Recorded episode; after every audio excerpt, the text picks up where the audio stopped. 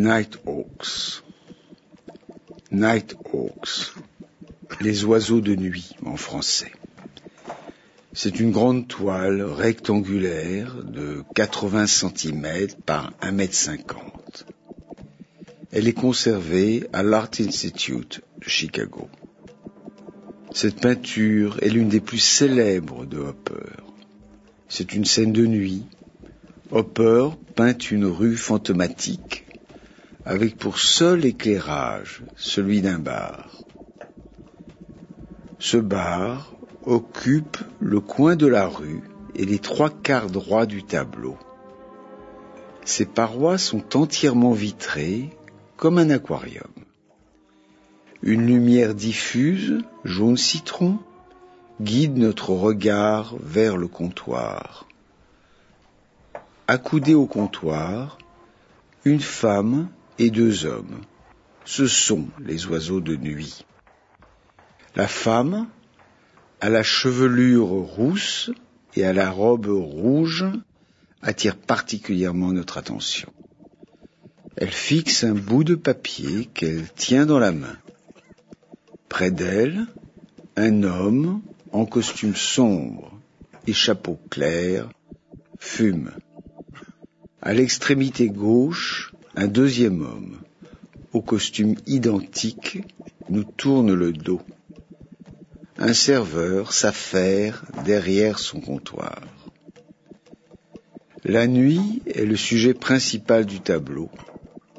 Chacun l'interprétera comme une présence rassurante ou inquiétante. C'est l'ambiguïté, le champ des possibles que peint Hopper. Nighthawks. Nighthawks. En poster, en fond d'écran d'ordinateur détourné par la bande dessinée et la publicité, Nighthawks, noctambule ou plus littéralement les oiseaux de nuit, a acquis le statut d'icône universelle.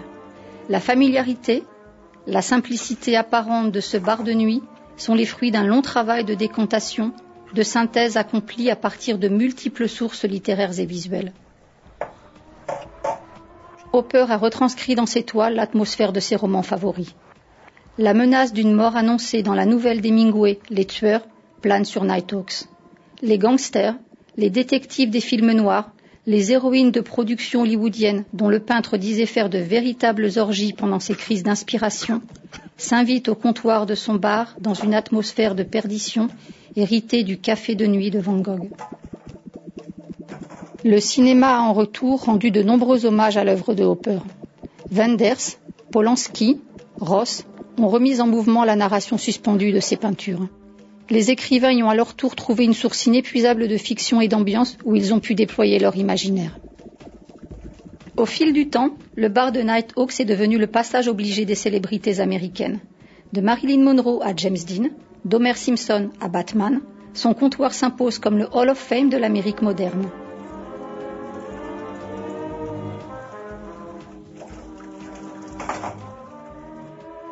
Dernier verre aux Phillies. Des cafés parisiens aux restaurants new-yorkais, Hopper a fait de ces lieux de plaisir et de sociabilité le théâtre de la solitude et de l'introspection, créant une tension particulière entre les personnages et leur environnement.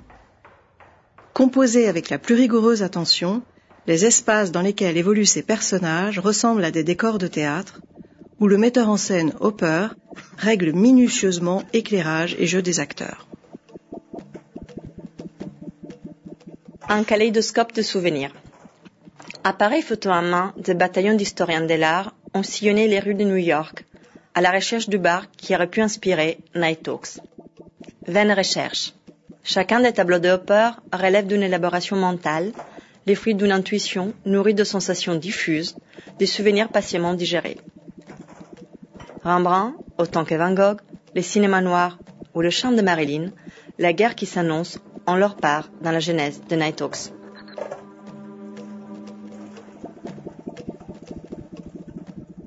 Nightwatch, Nighthawks. Lors de son ultime séjour en Europe en 1910, Hopper écrit à sa mère qu'il vient de voir à Amsterdam le plus beau tableau du monde.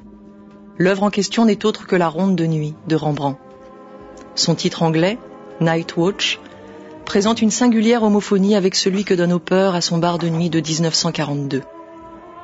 La ronde de nuit montrait une milice de citoyens chargés de veiller à la sécurité des habitants de la ville pendant leur sommeil. Hopper commence à peindre Night Hawks une semaine après le bombardement de la flotte américaine en rade de Pearl Harbor. L'Amérique se croit soudain à porter des sous-marins et des bombardiers japonais. Hopper s'enrôle dans la milice populaire, chargée de surveiller le ciel nocturne de Cape Cod. Une moderne ronde de nuit.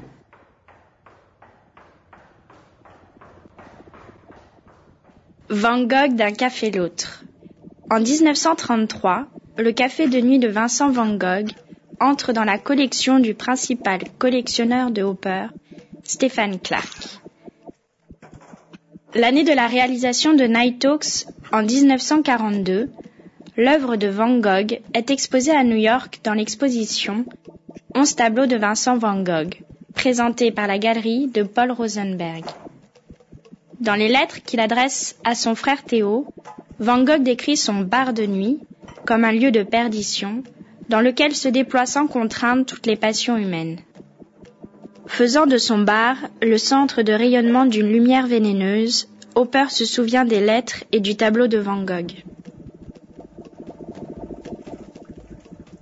De Van Gogh à Batman. La multiplicité des sources qui ont influencé Hopper n'a d'égal que le nombre d'œuvres qui se sont inspirées de ces tableaux. Réalisateurs, auteurs, dessinateurs et même scénaristes de séries télévisées ou de bandes dessinées ont clairement revendiqué son influence, faisant en particulier de Night Hawks un symbole incontournable de la culture américaine. Comme les trottoirs d'Hollywood Boulevard, le bar des oiseaux de nuit est devenu le lieu de consécration du rayonnement américain. Les créateurs de bandes dessinées y ont attablé Batman ou Homer Simpson. Avant son inauguration sur Mars ou sur Vénus sur Internet, il est devenu le bar des astronautes d'une station spatiale orbitale.